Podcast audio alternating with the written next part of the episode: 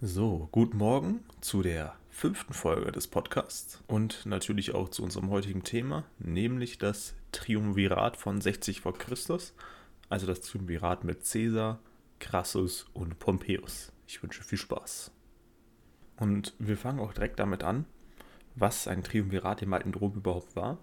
Und das Wort Triumvirat kommt von Tres Viri, das so viel heißt wie drei Männer. Und das war im alten Rom auch eigentlich keine Seltenheit. Also es gab sehr oft Dreierkomitees, die auch gewisse Kompetenzen hatten, wie zum Beispiel das Triumvirat beim Ackergesetz, welches aber im Gegensatz zu unserem heutigen Triumvirat legitimiert worden war. So, aber so viel erstmal dazu. Wer war eigentlich in diesem Triumvirat? Also wir haben drei Hauptakteure, nämlich Marcus Licinius Crassus, Gnaeus Pompeius Magnus und Gaius Julius Caesar.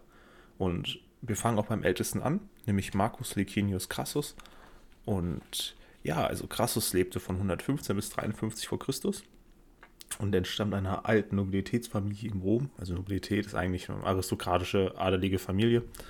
Und ähm, Crassus war ein sehr, sehr, sehr, sehr, sehr reicher Mann. Also so reich, dass er teilweise sogar den Namen El Divis, äh, nicht El Divis, ähm, Divis bekommen hat, was so viel heißt wie der Reiche. Und ja, wie hat Crassus das hinbekommen, so reich zu werden? Also es war schon, er war schon deutlich, deutlich reicher als seine Mitbürger. Also nicht nur so ein bisschen, sondern deutlich.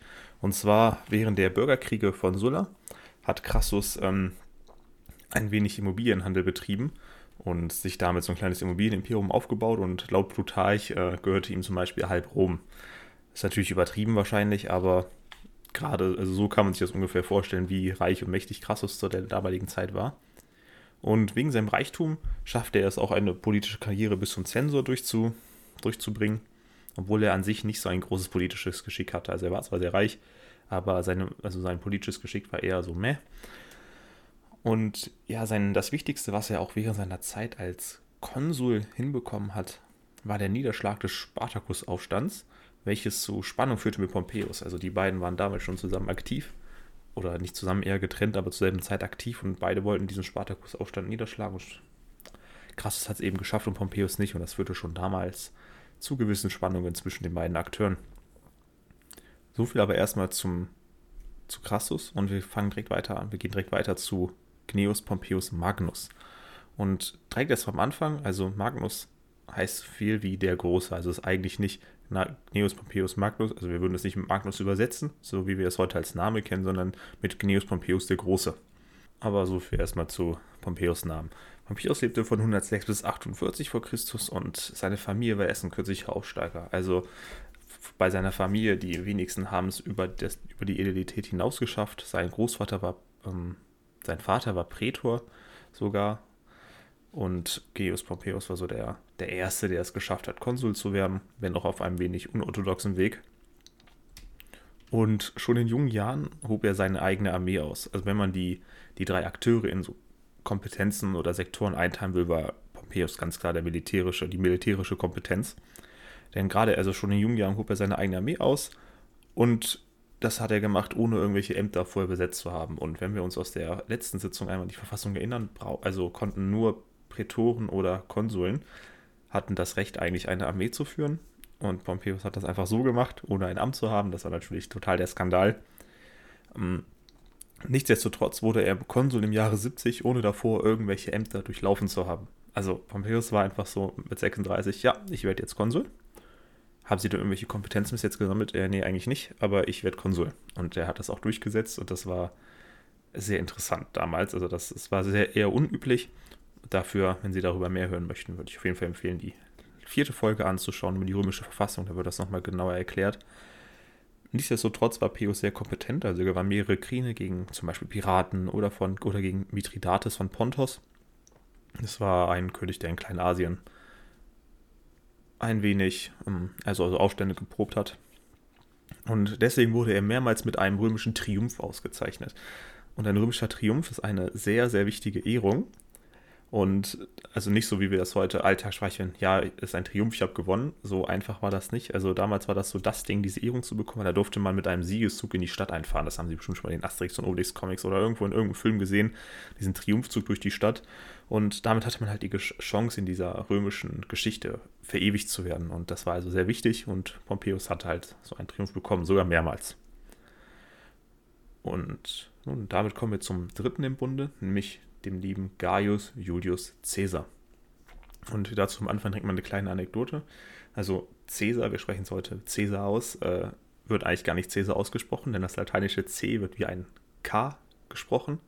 Dann heißt es ja schon mal Käser und daher kommt auch unser altes Wort Kaiser, denn in der Spätantike, also so von 284 oder 207, äh, 284 bis 565 nach Christus, war Caesar ein Ehrentitel und beschreibte den Nachfolger des Augustus, also des höheren Kaisers.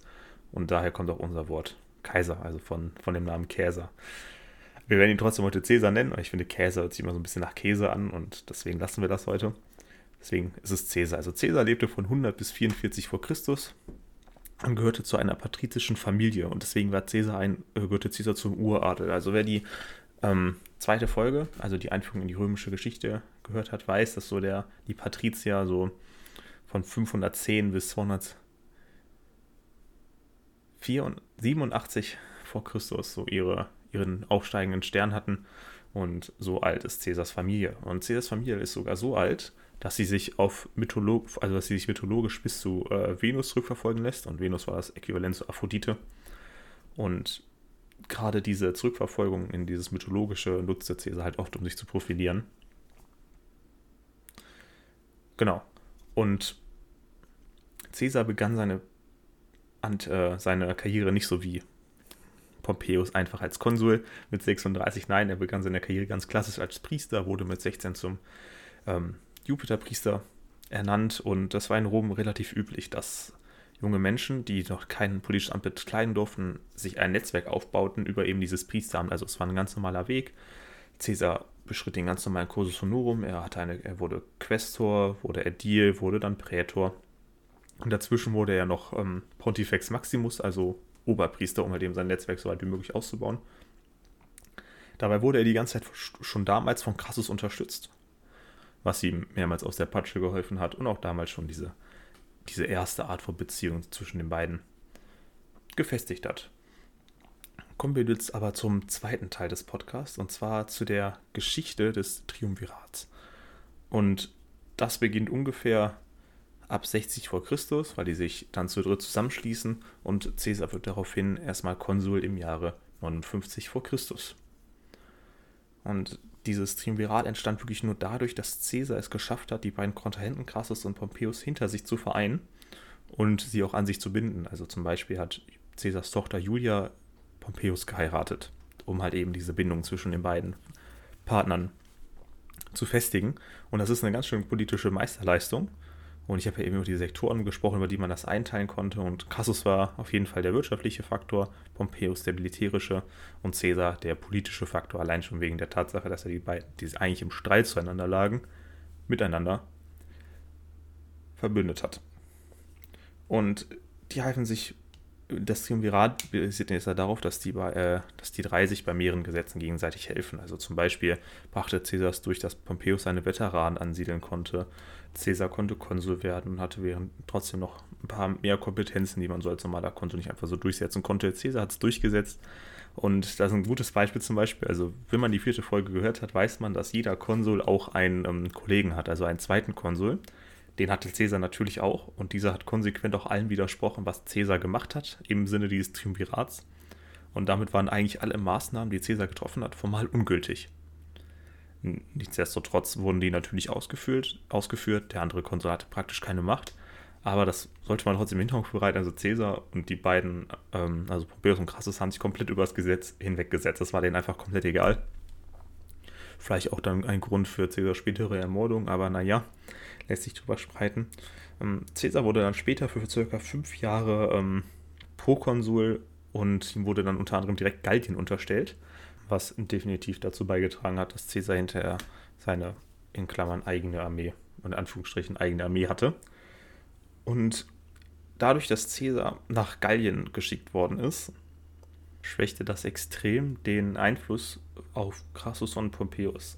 Also dadurch, dass Caesar vorher die ganze Zeit in der Nähe war, konnte er immer wieder seine Bindungen zu den beiden erneuern, sie zum Essen einladen, mit ihnen reden, ähm, zwischen ihnen vermitteln. Und das konnte er natürlich nicht, wenn er in Gallien ist. Also wir erinnern uns, die hatten damals keine Eisenbahn oder auch kein Flugzeug, das hat ewig gedauert. Und dadurch zerbrach auch relativ schnell dieses Bündnis.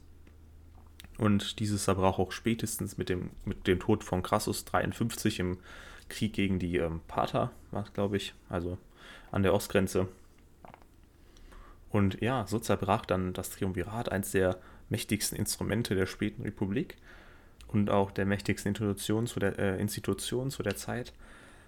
Und ja, was darauf folgt, also Caesar und Pompeius verstehen sich nicht mehr ganz so gut. Auch ähm, die Tochter von Caesar Julia stirbt und damit wird die Verbindung weiter abgeschwächt.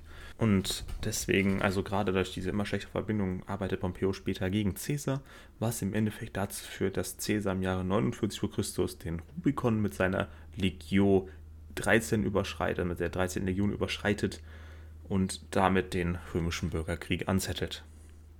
So, das reicht aber erstmal für die heutige Folge.